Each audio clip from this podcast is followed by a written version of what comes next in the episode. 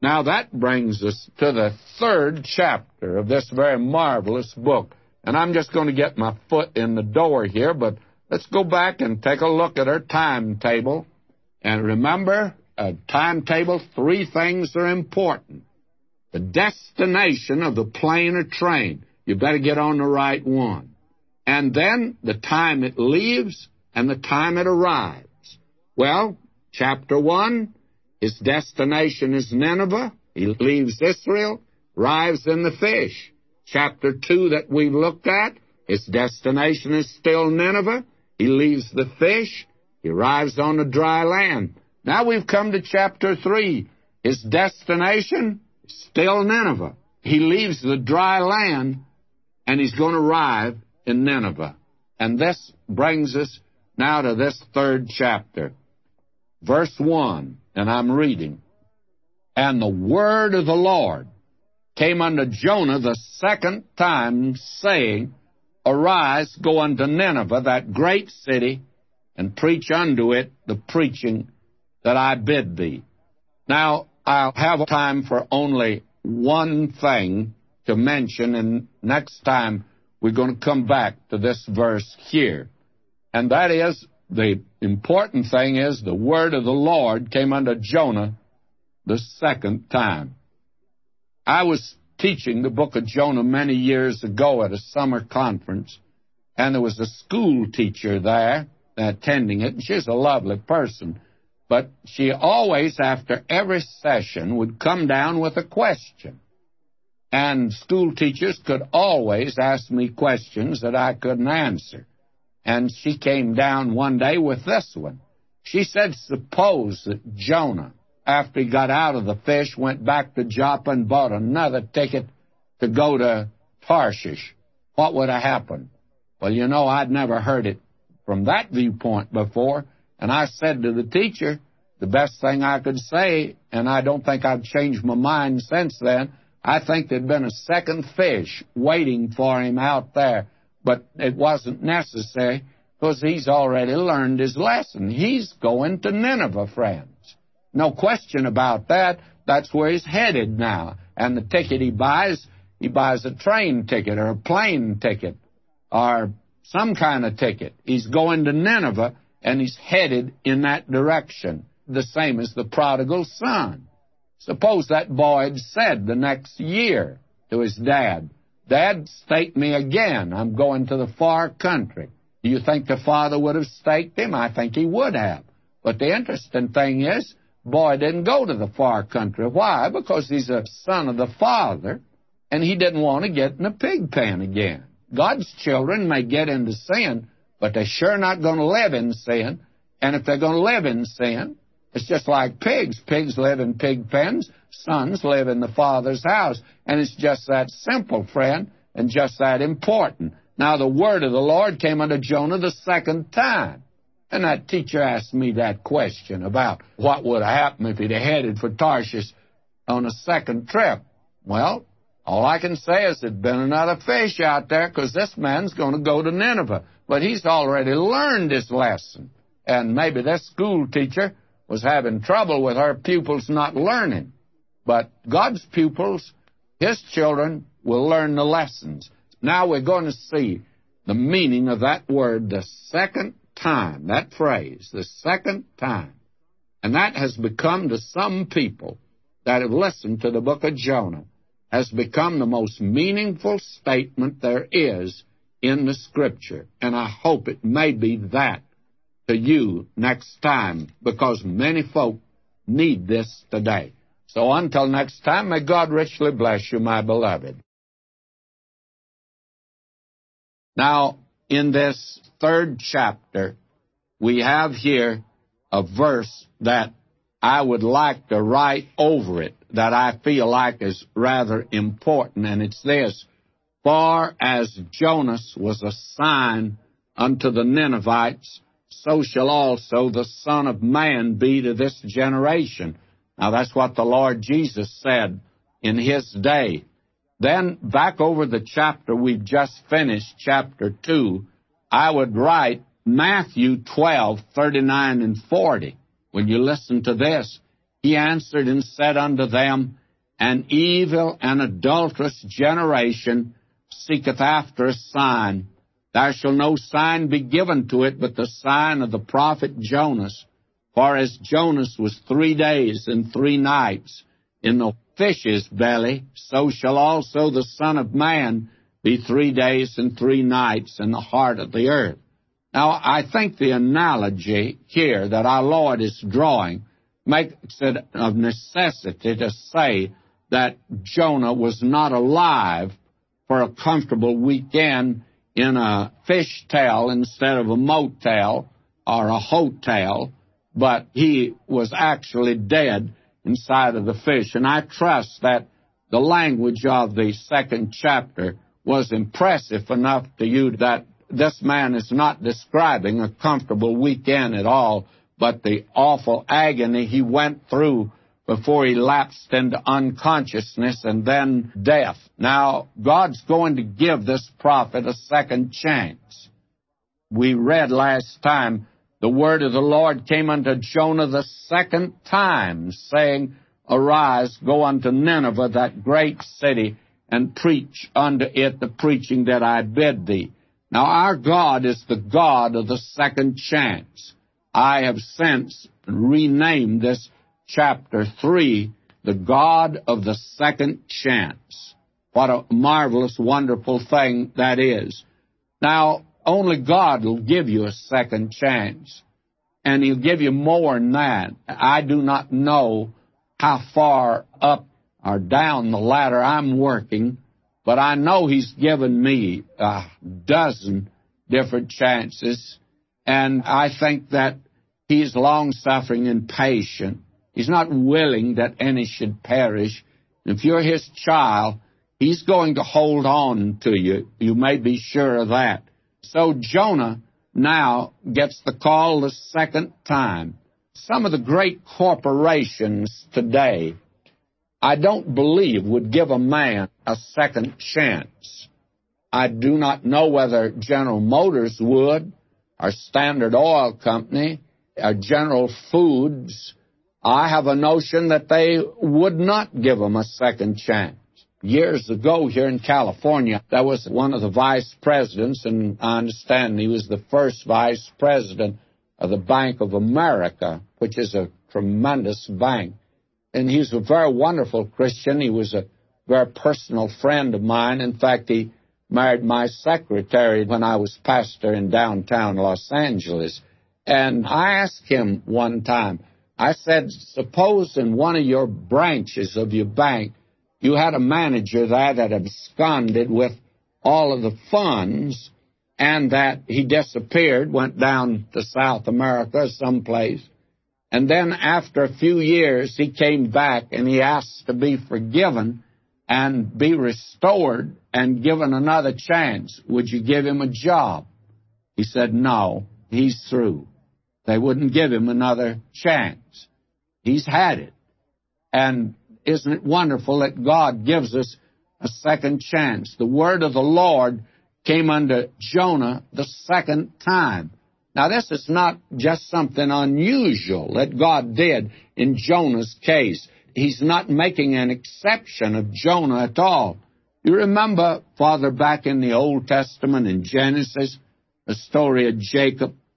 Jacob failed again and again and again and again until he actually became a disgrace to God. And he was a source of embarrassment to him. But God never let him go. You remember that? He was a trickster. He was clever. Tried to live by his own ability. And even when he got down there with his father-in-law, his father-in-law was smarter than he was and put it over on him, but he did what he could, and he did pretty well, and he had to flee and leave, and get away from there. And he had antagonized his father in law and also his brother Esau because of his conduct. But he can't keep on like that because he is God's man. And he did want to serve God, but my, what a poor out he made of it. And as far as I'm concerned, I'd have got rid of him if I'd been the Lord and get somebody else. But God didn't do that. You remember it? Peniel. When he came back to the land. That night, God wrestled with him. You hear sometime of the fact that Jacob wrestled with God. Jacob didn't wrestle with God, friends. That night, with his father-in-law back of him, his brother ahead of him, and both of them wishing that Jacob was dead and would be very glad to be the instrument to end his life. You may be sure of one thing Jacob's not looking for another wrestling match. He's got enough problems on his hands, and he's not about to do any wrestling. It's God that wrestled with him at Peniel. And you remember that man had to learn something that night. God crippled him before he got him. And then Jacob saw that he was losing. And he just finally just held on and asked for a blessing. And from that day on, he's a different man and he's changed. And down there in Egypt, when he met his grandchildren, Joseph's sons, why, uh, grandpa's inclined to boast just a little. I'm a grandfather. You know, you like for your grandson to think well of you. But this is the thing that old Jacob said. He didn't tell him how smart he was and how clever he was and how he put it over on Esau, how he put it over on his uncle Laban. No, he didn't say that. This is what he did say. He said, May the Lord that kept me from evil keep the lads. What a change has come over him now. How humble he is. He's now resting in God. He's a different man. And then there's David.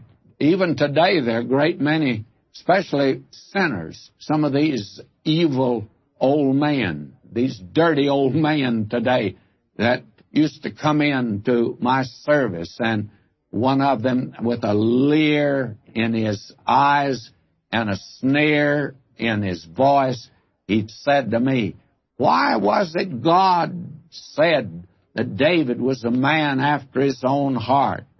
Well, I said, What you're trying to say is David committed murder and adultery, and that God said that because he did that? Is that what you're trying to say? Well, he says it looks like it. Well, I said, then you just haven't read the record at all. I said, David committed an awful sin, and God punished him for it. Actually, God took him to the woodshed and whipped him in an inch of his life. And as far as I'm concerned, when I see what happened to David, and finally his heart was broken when that son of his, Absalom, was slain, that's the boy he wanted to be king, and he betrayed him. He led a rebellion against him. And then he was slain, murdered. And David, how he wept. Oh, he says, Oh, Absalom, my son Absalom, would to God had died in your stead. Why? Because David didn't feel like that boy knew God at all. And so David was heartbroken the rest of his life. God punished him because of his sin, but God forgave David when David came to him and said, Restore unto me not his salvation, but the joy of my salvation. And I said to this old man that came down with that sneer in his voice, I said, Look, I said, you know, you ought to be very glad that God said David was a man after his own heart because of his relationship with God. Because if God will save a man like David, he might save you and he might save me. I said, you ought to be thankful he's that kind of a God. He gave David a second chance, and he'll give you a second chance and a third chance. And I read a letter this party slipped and fell, and then she came back to the Lord, and she's come back, and God will receive when you come back. And then take another man, that was Simon Peter. He stumbled and fell, got himself dirty, but he got up and started all over again. You'll recall that he denied Christ and looked through that judgment hall and he saw, I think he caught the eyes of the Lord Jesus, not eyes looking at him in anger, but in pity and in mercy. And he went out and wept. And when our Lord came back from the dead, he appeared to Simon Peter privately. Why? So Simon Peter could get that straightened out. And friends, if you're a child of God, get in sin, you can come back to him, but you better mean business. You better be sincere. and you can handle it very privately with him. You can go to him and tell him, and you can tell him what you can tell no one else, and he'll accept you and receive you. He's the God of the second chance. And then there's another man that failed, John Mark. He wasn't much of a missionary at first. In fact, he was chicken. He turned and went back. I heard of a man that said that the reason that he didn't fly, didn't go by plane, was because he had back trouble. Man said, Well, what kind of back trouble do you have? He says, I got a yellow streak up and down my back. That's my problem.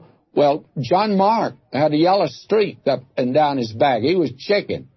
And he turned and went back on the first missionary journey, but good old Barnabas wanted to forgive him and take him on the second missionary journey. Paul said, I won't take him again. I'm through with him. Anyone that turns as that boy did and runs home to mama, I'm not about to take him with me on a missionary journey. But Paul had to change his mind because God will receive, and God did receive this man. And when Paul wrote Second Timothy, his swan song, he says, Bring John Mark with you. He's profitable to me for the ministry. He made good. Aren't you glad God gives you a second chance? And then let me give one other illustration, one not in the Bible, one very much up to date. Years ago, here in Southern California, I was on an evening program at 9 o'clock at night.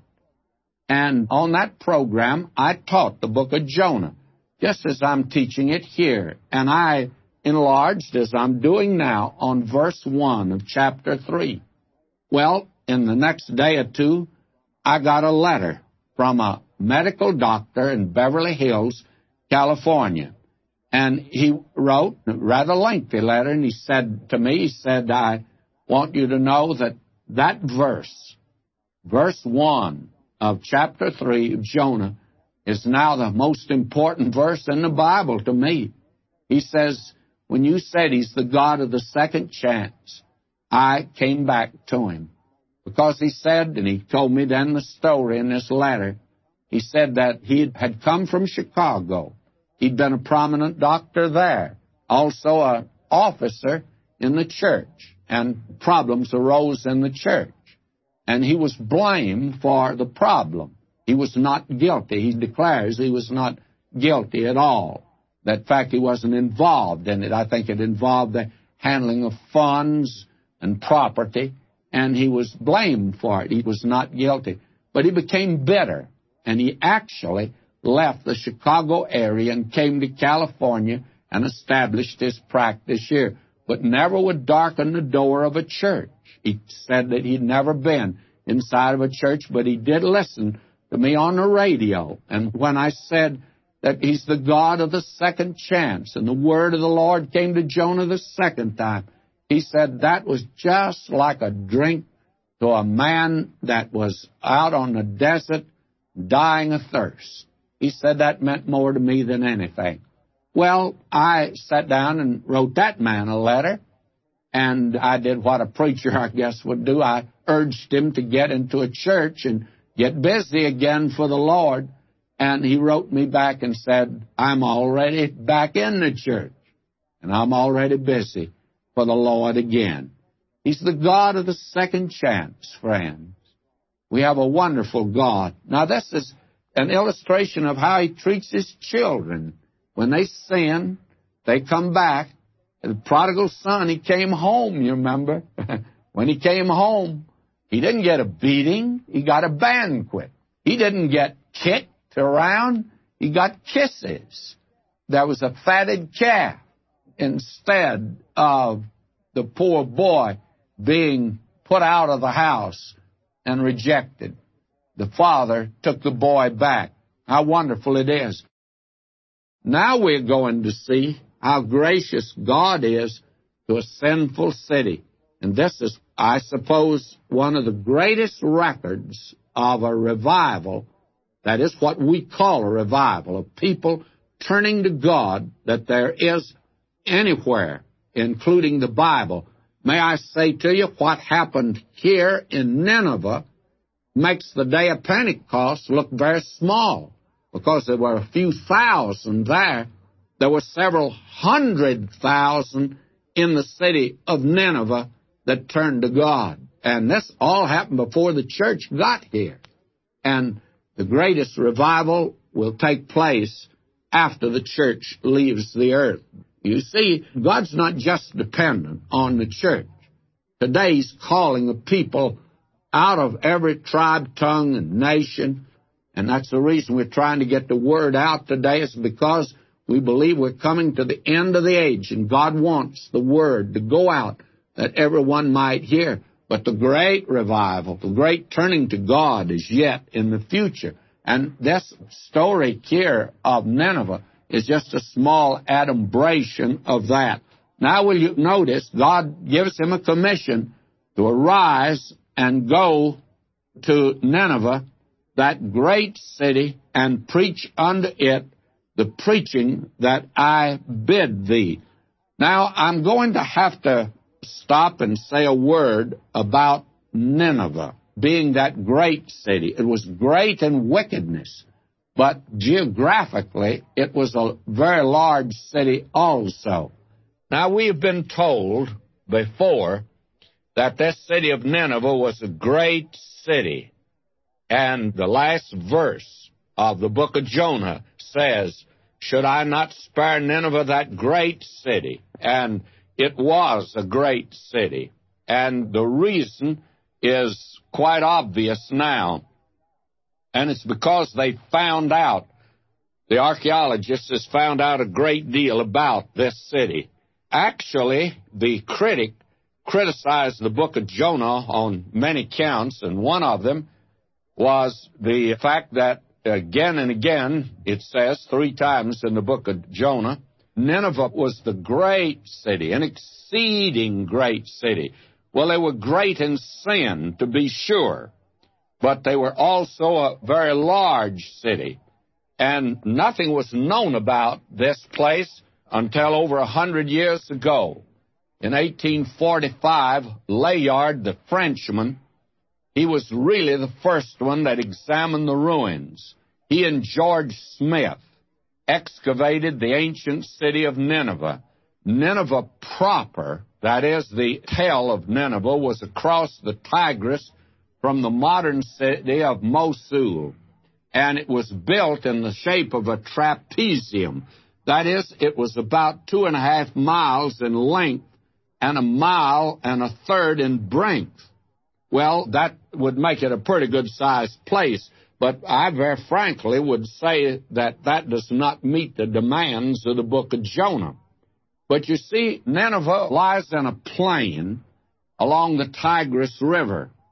And in fact, it was entirely surrounded by rivers and was very easily fortified.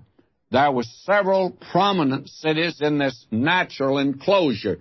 And the closure was this that the Tigris River came along and there ran into it the upper Zab River, and it formed a V shaped valley between the two rivers, and then across the top of them, the north, there was a range of mountains, and this entire area had natural fortifications that is, the rivers and also the mountains. And there were three great cities that were built there. Now, Nineveh was up on the Tigris River, and down at the forks of the river, that is where the upper Zab flowed in, there was Calah, or it's called in Scripture ancient Nimrod. And it was 18 miles southeast of Nineveh proper and it was, as we've said, near the juncture of the river Zab, right where it flows into the Tigris. Now, the city of Calah was 12 miles to the east on the upper Zab River, as Nineveh was on the Tigris River. And they were all in this natural enclosure here. Now, this entire group of cities were known as Nineveh. Actually, Calah was probably the first city, and then Khorsabad, and then Nineveh. And Nineveh became, therefore, the great city, and all that area was named for it. And it's quite interesting that when you go back to the book of Genesis, to the 10th chapter, verses 11 and 12, you read this. It says, Out of that land went forth Asshur, and builded Nineveh, and the city of Rehoboth, and Calah, and Resen, between Nineveh and Calah. The same is a great city. So that the Word of God all the way through emphasizes the greatness of this city. Now, it's all given the name Nineveh since Nineveh became the capital of it. And one of the ancient writers, Ctesias, he describes Nineveh as a city whose circuit is 480 stadia. This would mean that it was over 27 miles around the city. And that's well to keep in mind now when we see Jonah beginning his ministry in that great city. Now, this gives you some conception of its size. Now, that's always reminded me of Southern California, as we said last time. They call it the Greater Los Angeles area. In it, I think they say now about 27 separate municipalities. They're urban areas. Some of them are not much more than a big shopping area, but some of them are pretty good sized shopping areas. And we live in one of them here. Pasadena is just about 10 miles by freeway down into downtown Los Angeles. And it's part of this great metropolitan area. Now, you have that same thing that took place in Nineveh in that day. Now we are told something here that it's a great city, and as we've said before, great in size and great in wickedness. Now, this city was guilty of those same sins that caused God, as we've seen in the other prophets. We saw it in the book of Amos and Hosea that the reason God destroyed these great cities was first of all because of their luxury and sex, gross immorality, and then because of the type of music they had, and then because of drink. There were those that were alcoholics in that day, many of them. Now, that was the same thing that could be said of this city here. Given over to idolatry, brutal, their cruelty and brutality to the enemy is absolutely unspeakable. And this led, of course, to gross immorality in the city. It was a city of wine and women, the bottle and the brothel, sauce and sex. That was the thing that identified the great city of Nineveh. It's into this great city now that this man, Jonah, is called to go and minister. Now I read in verse 3 so Jonah arose and went into Nineveh according to the word of the Lord. You notice he's doing things now according to the word of the Lord. He started to Tarshish, which was not according to the word of the Lord. Now he's going to Nineveh according to the word of the Lord. Now, here we have it again. Now, Nineveh was an exceeding great city of three days' journey. This is, of course, the statement that caused the critic to laugh and to ridicule. Well, the fact of the matter is, as we've explained, why it was a city that would take you several hours to just go through one of these cities.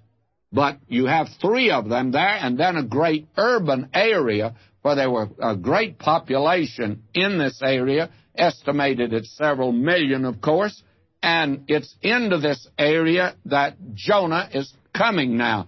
And it was an exceeding great city of three days' journey.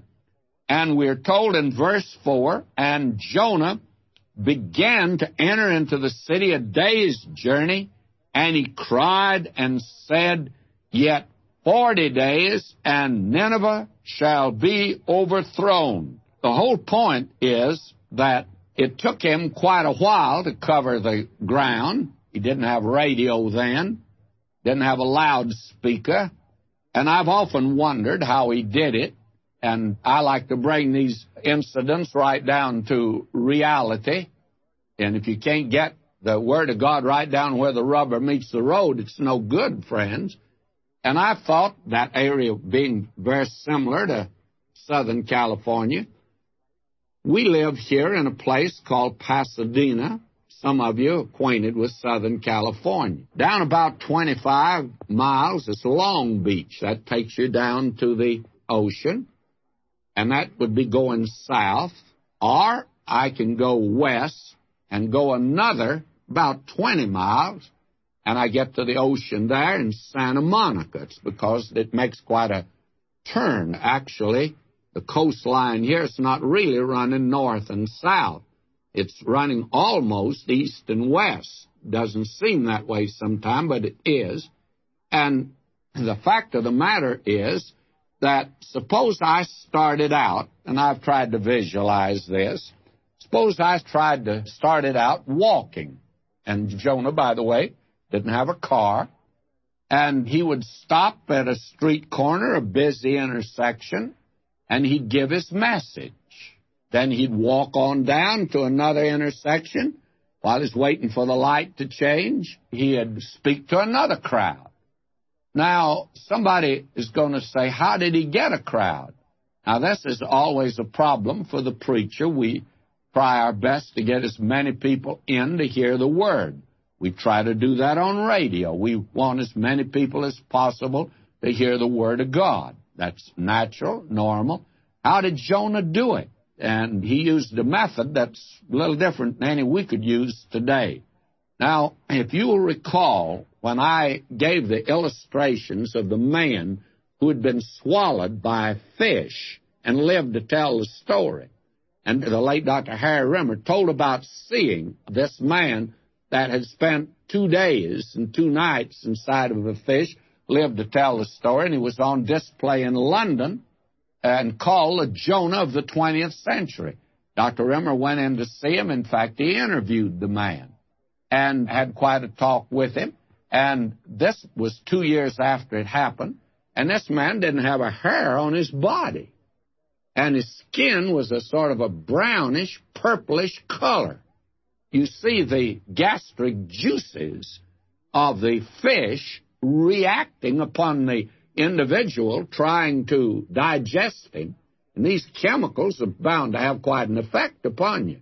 And that was the thing that apparently happened to Jonah. This fish trying to digest him, he's putting out all kinds of juices and chemicals to try to digest Jonah. And you can imagine the color of this man's skin. You can imagine how he looked. And when he stopped at a corner and the crowd gathered, they said, Brother, where have you been? He told them. He said, I'm a man from the dead. A fish swallowed me. God had sent me to Nineveh. And people didn't ridicule this story, they listened. Sometimes the sinner listens. I'm told in Russia today that it's probably the only place where there's a real moving of the Spirit of God out through the rural areas, that the great company of people have turned to the Lord. Real moving of the Spirit of God, friends, in places today that you wouldn't believe it. And who would have thought that in the wicked city of Nineveh, that people would listen to the Word of God. But here comes the man and he says, I'm back from the dead. By the way, that's the same message we got. We have a story about a man who came back from the dead and he died for our sins. He was delivered for our offenses and raised for our justification. And so Jonah enters into the city. And now, will you notice something that is quite remarkable? We're told here that his message was a message of judgment. Forty days, Nineveh to be destroyed. And Jonah, I think, gave that message with relish. He didn't like Ninevites. Now, verse 5. So the people of Nineveh believed God. Now, friends, that's a marvelous statement in the Old Testament.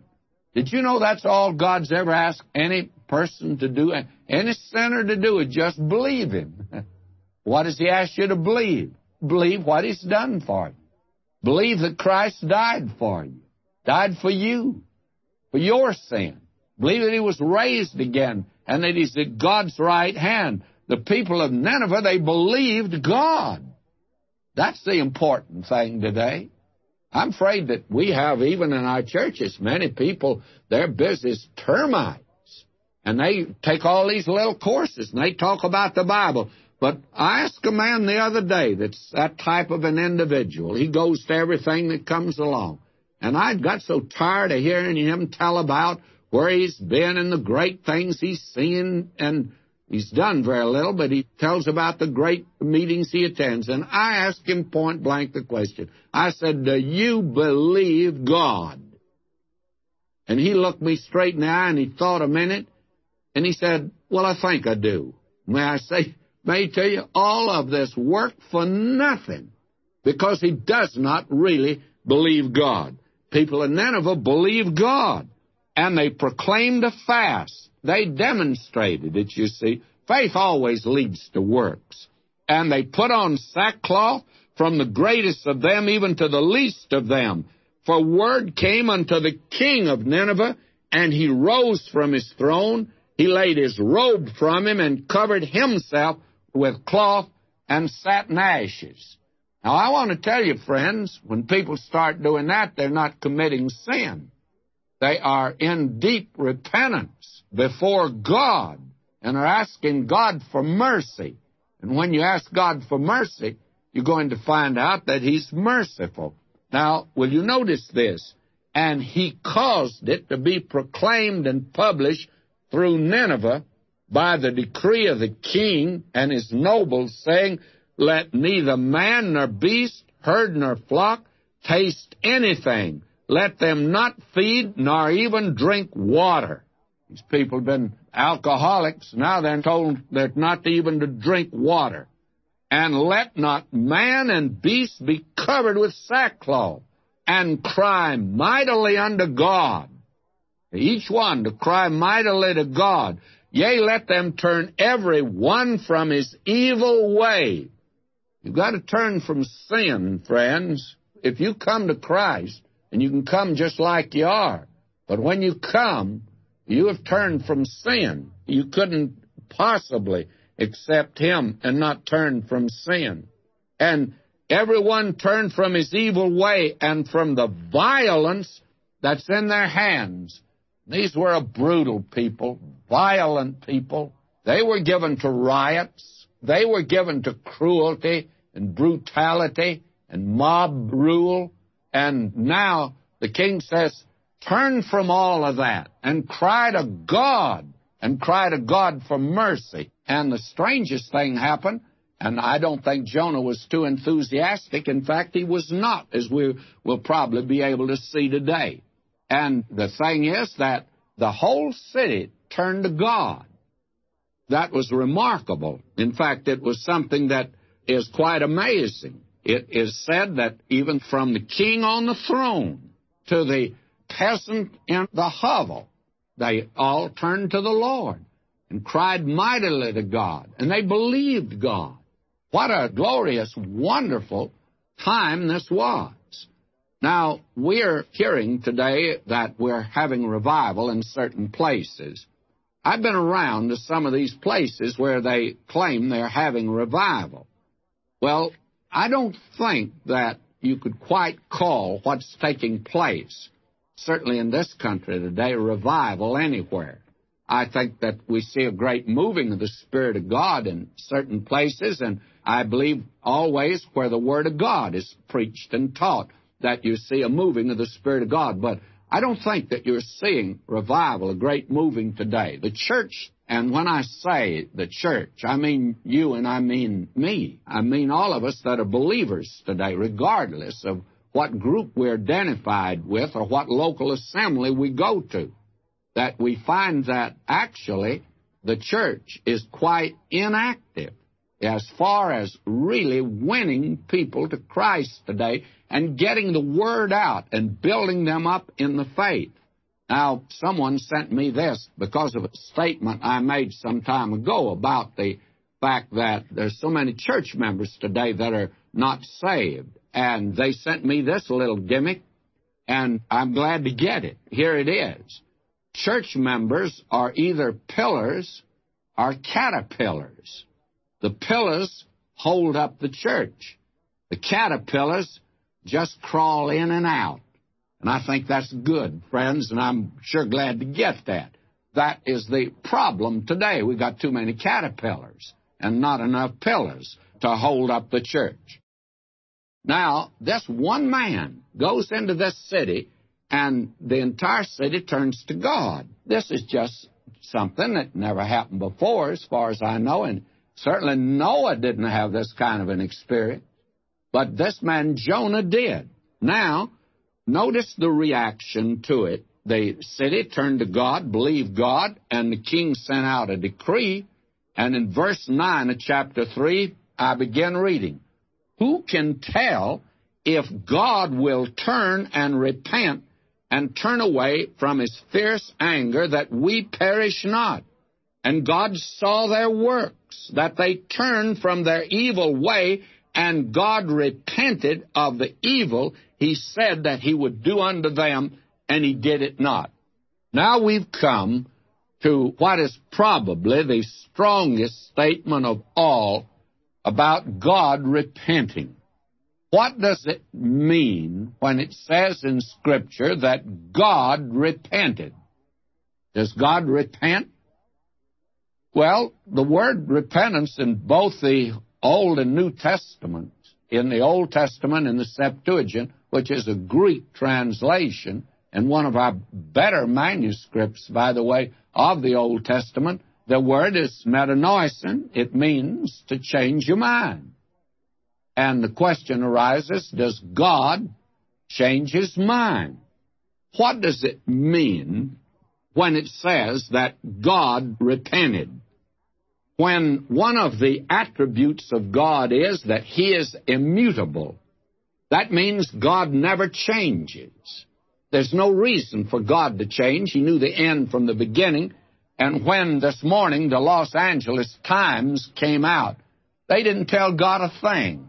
May I say to you, God hasn't learned anything from our politicians and from our colleges today. They haven't taught God anything. God knew the end from the beginning. And there's no reason for God to change his mind because, after all, he's carrying on the program that he carries on and that he's outlined at the beginning, and he's just following through on it. Therefore, God does not change, but it says God repents. Now, will you listen for just a few moments?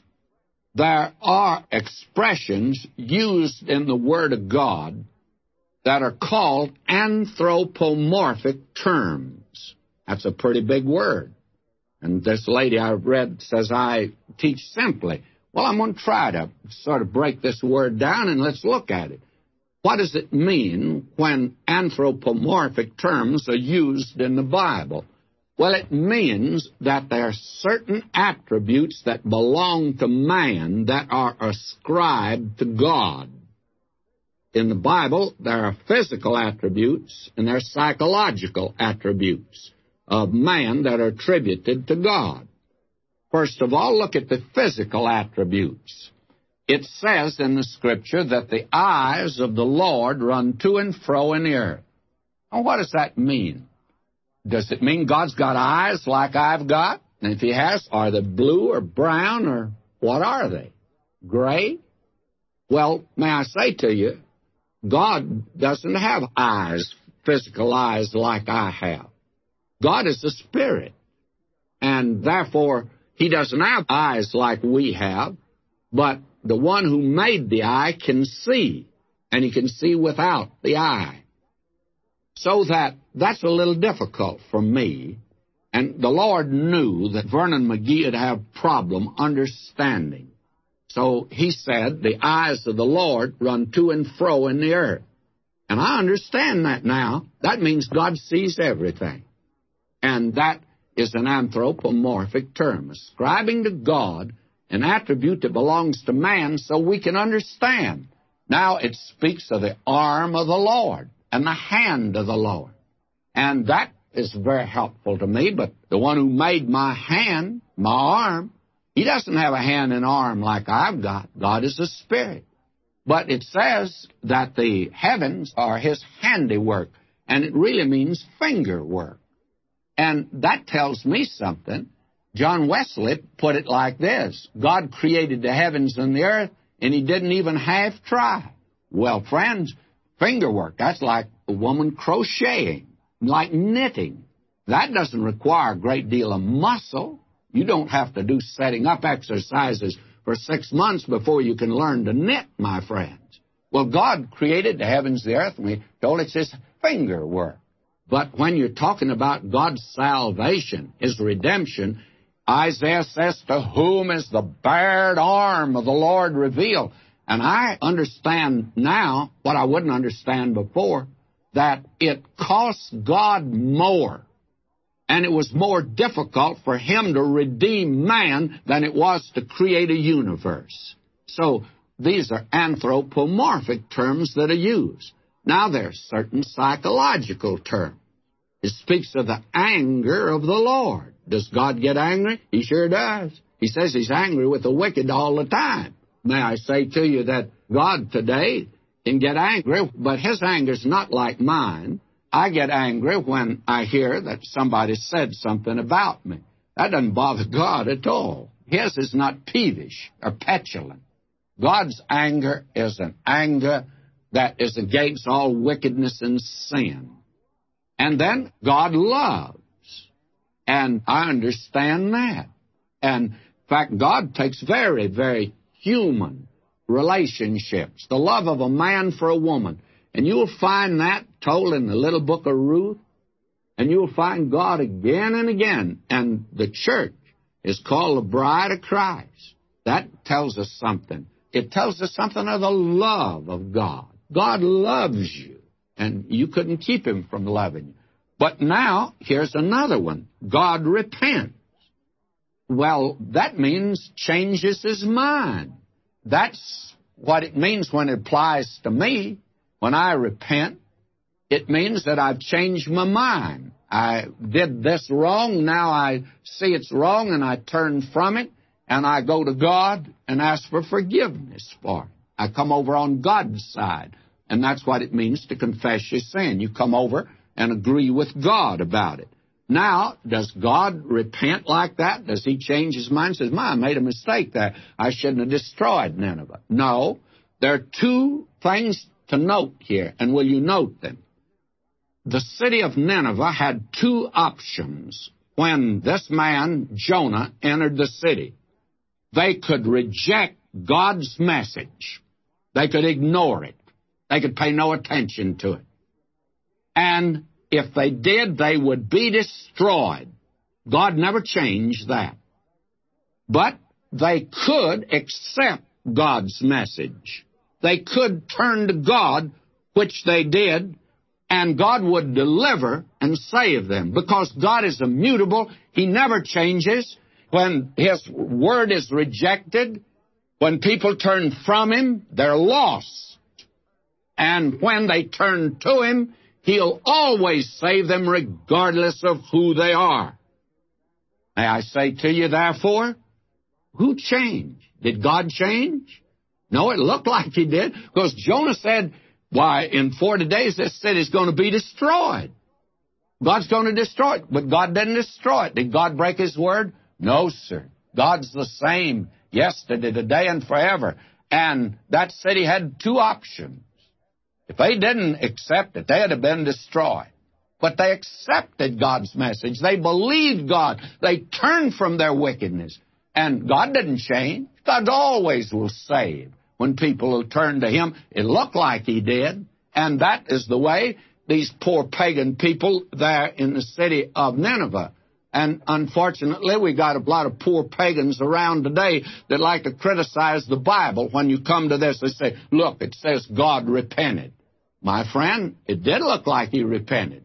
But it would pay you to study this and find out who really changed. God didn't change, but the city of Nineveh changed, and it made all the difference in the world. Now, that brings us, friends, to the last chapter. And the last chapter, even in this little book, looks like it's an addendum because, frankly, when you get to the end of the third chapter, you could write over it mission impossible accomplished. It's been accomplished. But the problem now is not Nineveh. The problem now is Jonah. Jonah was a problem child. And God had more trouble with a backsliding prophet by the name of Jonah than he had with an entire city of brutal, cruel, pagan sinners. And you know, I still think that's true. I think God is having more problems in Los Angeles with Christians than he's having with the unsaved world. And if you knew Los Angeles like I know Los Angeles, I think you'd agree with me. May I say to you, God's going to have a problem now. And I come to the last chapter, chapter 4. This man has a new destination. He's going to leave Nineveh and he's glad to get out of town. His destination now is a gourd vine, and I should say a trailer court outside the city. Somebody's going to say to me, there's no trailer courts in that day. How do you know there were not any trailer courts in that day? Jonah went out and he got him a little spot out yonder where he could camp, where he could park his camper. Now he leaves Nineveh. He goes outside of the city, and that is his destination. And he's waiting for God to destroy the city. And where is he going to arrive now? He's going to arrive in the heart of God. And I just don't know a better place for anybody to arrive than in the heart of God. And this prophet is going to arrive there. Now, God is going to seek to win over Jonah. And this chapter is going to demonstrate to us the fact that God will never interfere with your free will. My friend, He's not going to force you on any issue whatsoever. You are free moral agent. Actually, He's moved heaven and hell and came by the way of a cross and he knocks at your heart's door. And friends, he doesn't come any farther than that until that door is opened, and it has to be opened from the inside. He'll never crash the door. He'll never push it in. He'll never come in uninvited. So he's going to have to deal with a backsliding prophet who has a pretty strong will, who hates Ninevites, and he's going to try to win Jonah over to God's viewpoint. Now, the mission is accomplished. As we saw here at the very beginning, I arranged it according to a timetable each chapter, and the man had left Israel, the northern kingdom, probably Gath Hepher, his hometown, and his destination is Nineveh. And it took him three chapters to get there, and he accomplished his mission, and the entire city turns to God. Now, the book ought to end, but no, God has to win the prophet over. And in chapter 4, we have the destination as a little trailer court outside of Nineveh. He leaves Nineveh, not going to it anymore, but leaving it, and he arrives in the heart of God. Now, if I had had the privilege of being the one that brought the message to Nineveh and have seen the result that he did, I believe that I would have gone down to Western Union and sent a telegram back to my hometown or back to my home and tell people what had happened and cause them to praise and thank God for what had been accomplished. I'd rejoice in it. But that's because of I'm where I am and under altogether different circumstances. Because if I'd been in Jonah's shoes, and certainly in Jonah's fish, I might have had the same feeling that he did, because this is something that seems unbelievable. Fact of the matter is, I have no problem with the fish. I have a lot of problem with Jonah. As you well know at the very beginning, he's called to go one direction, he heads the other direction. I don't understand that. I guess until I look at my own heart and I found out that I've headed the wrong direction several times when it was very clear God wanted me to go the opposite direction. Now, will you notice? Chapter 4 opens with this unbelievable verse. But it displeased Jonah exceedingly, and he was very angry. Now, it didn't displease him just a little bit, but it displeased him exceedingly, and he wasn't just angry a little bit, he was very angry. This man is angry about what? He's angry because the city of Nineveh has turned to God. And he didn't like that. Now, will you notice verse 2? And he prayed unto the Lord. Now, the last time he prayed, he was inside the fish. Now, here he is outside of Nineveh. And he's up there in a little trailer court. His camper is parked there, and he sits in the shade of it. And he prays. He's very unhappy. He's miserable. And he prayed unto the Lord and said, I pray thee, O Lord, was not this my saying when I was yet in my country? Now, we're going to begin to see the psychology of Jonah. And if you felt I was inaccurate at the beginning when I said he had hatred and bitterness in his heart against the Ninevites, and he probably had justification for it, and that was one of the reasons he didn't want to go, then will you listen to this? He says, O Lord, was not this my saying when I was yet in my country?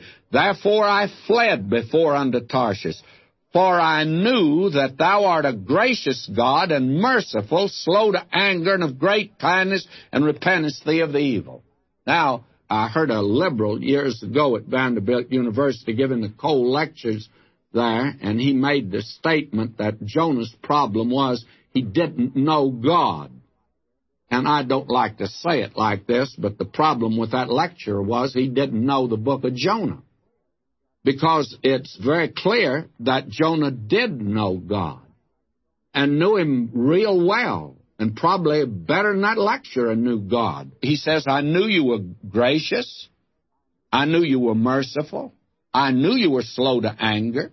I knew you were of great kindness, and I knew that though you said you'd destroy Nineveh in 40 days, if Nineveh turned to God, you'd save them, because that's what you always do. And he said, I know what you'll do. Jonah knew God.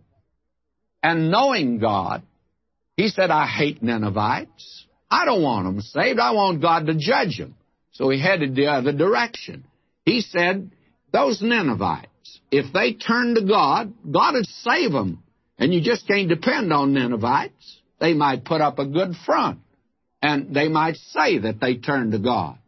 And Jonah should have known that God would have known their hearts. He'd known whether they were genuine or not. And God would save them. You see, Jonah knew how merciful and good and gracious God was. Now he comes and he's in great bitterness and anger. Therefore now will you listen to him. O Lord, take, I beseech thee, my life from me, for it's better for me to die than to live. Now, I want you to look at this man because two of the great prophets of the Scriptures said the same thing, that they wanted God to take their lives. In other words, they're actually on the verge of suicide. When Elijah ran from Jezebel, and there's another man running away, and it was unlike him. He went all the way to Beersheba, and that was the jumping off place for the Sinai Peninsula. And he left his servant there, and he kept going as long as he could. When he's out of breath, he crawls up and under a juniper tree. And he says, Oh Lord, let me die. And when a man does that, and he's God's man, that man is exhausted, exhausted and drained physically, mentally, psychologically, and spiritually. Every drop is drained out of him. And that was true of Elijah. Elijah had been busy, and I mean busy, friends. He had withstood against the prophets of Baal way up at Haifa, at Mount Carmel. He had been before the public. And this man, he loved the spectacular, he loved the dramatic, but it drains you after a while. And this man, when he heard that Jezebel is after him, he took out for the far country. And now here's Jonah. And I think you'll agree that this man has really been through the mill. In fact, he's been through a fish. This man has had quite an experience. And he's come into the city of Nineveh, and he has given out God's word now faithfully, and the city has turned to God. This man is overwrought, overstimulated. He is exhausted, absolutely drained, and he wants to die. And there's one thing about this, and there are many of us, I think, reach this stage at times. We get to the place where we feel like, well, this is it. I give up. I quit. I don't want to go on any farther. And we're tired. We're exhausted. And to wish you were dead is just about as foolish a thing as you can possibly do. Because as far as I know, no one has ever died by wishing it. Now, people die of cancer and heart trouble and all other things, but they just don't die of wishing to be dead. And so he's wasting his time. Now, God speaks to Jonah. And I want you to notice how gracious God deals with this man.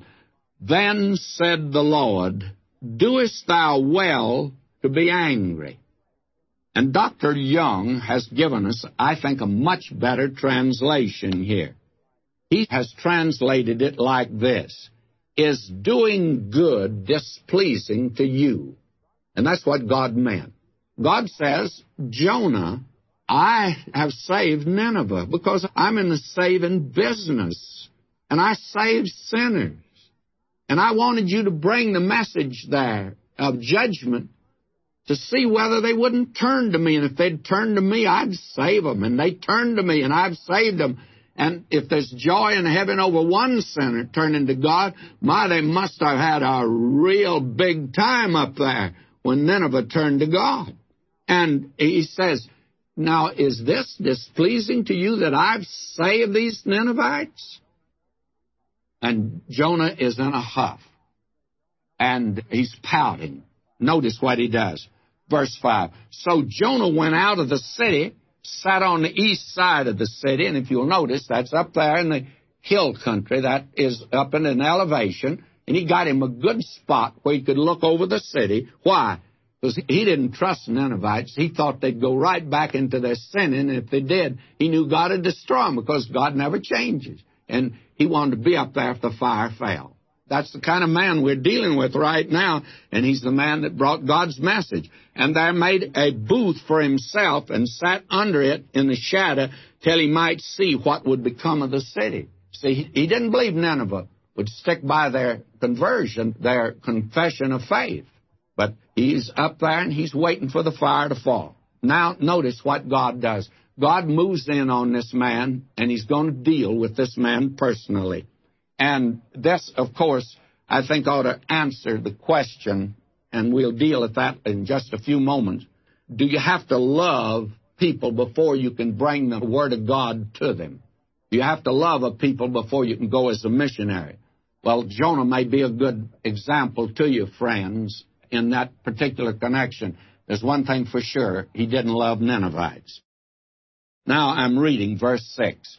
The Lord now is moving in on Jonah. The Lord God prepared a gourd. Now that gourd was prepared the same way God prepared that fish.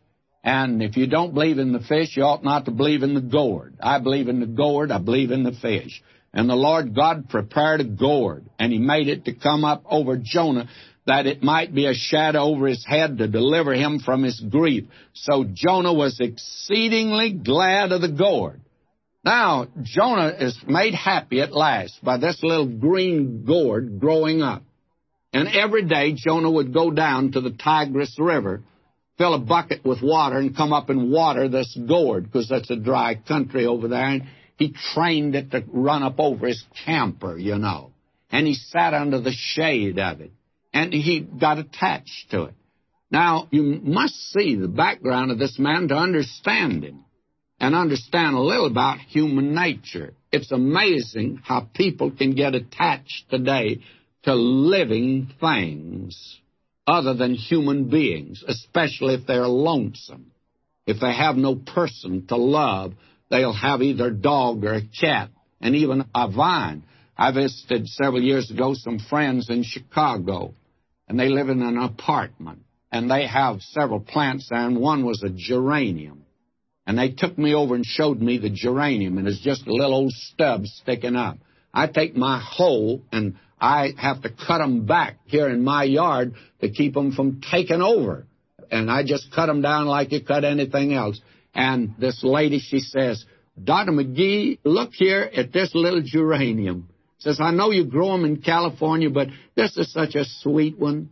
It grows up each year and has flowers on it, and then it just dies back in wintertime, though the apartment is warm. I don't know why it does that.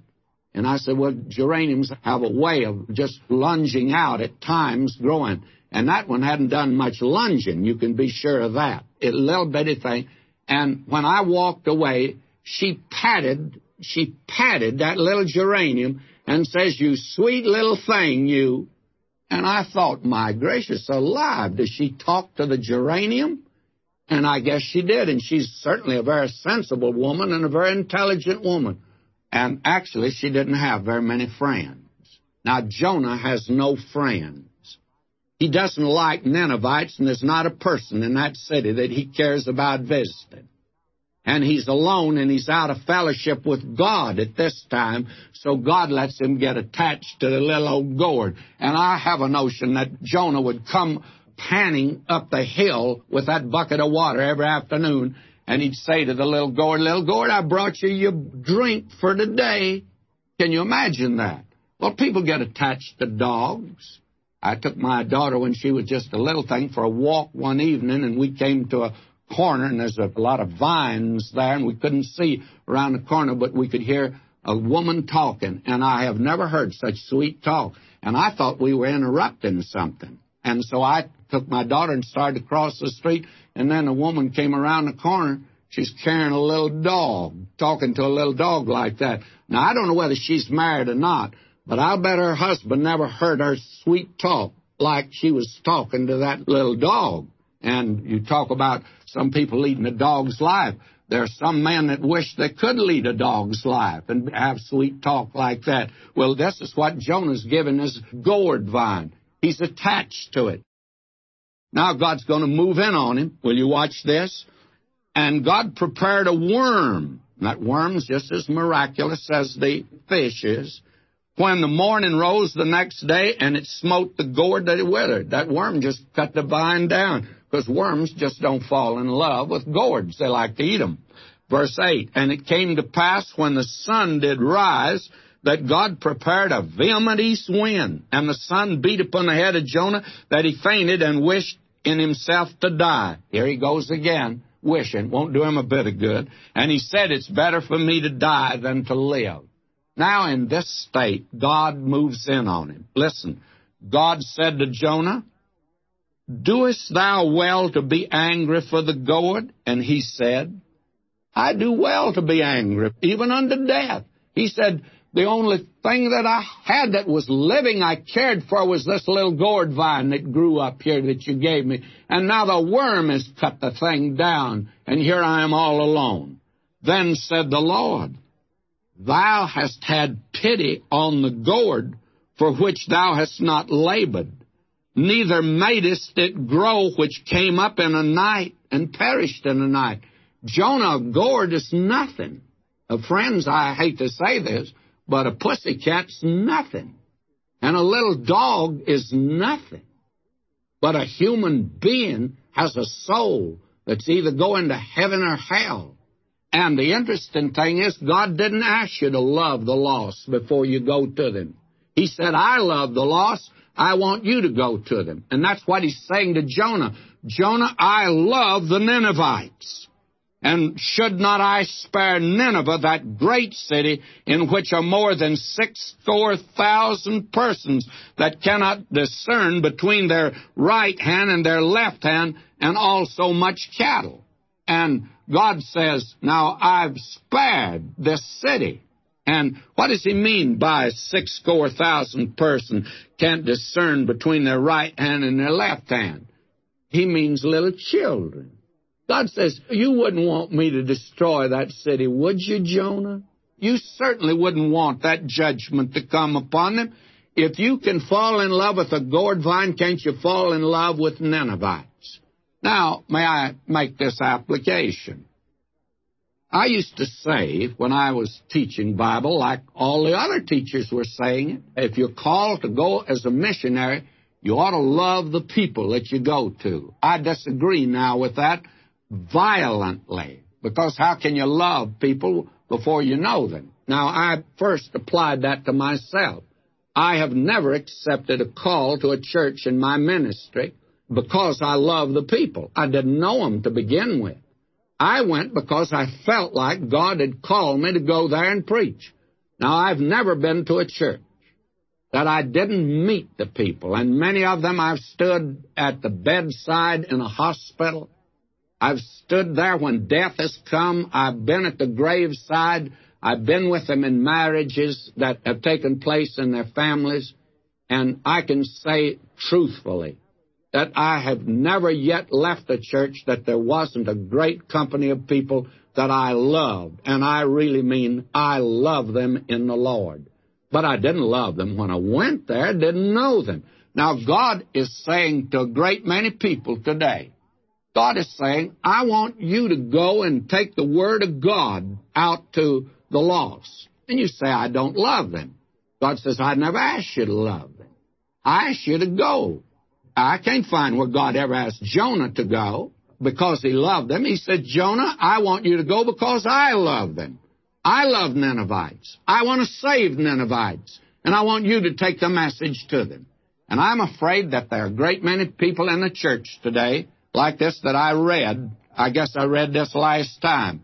That there are church members that are either pillars or caterpillars. The pillars hold up the church and the caterpillars just crawl in and out. And there are a lot of people just crawling in and out of a church today, waiting for some great wave of emotion, waiting for some feeling to take hold of them, and they've never done anything yet. God says, you get busy for God. I remember asking a missionary when I was pastor here in Pasadena. He was a missionary in Africa, and he came home and he showed me a picture of some little black boys that he had in the orphan's home there. And I could tell the way he looked at the picture, he loved those little boys. And I said to him, calling him by his first name, I said, when you first went to Africa, did you love the Africans? He said, no.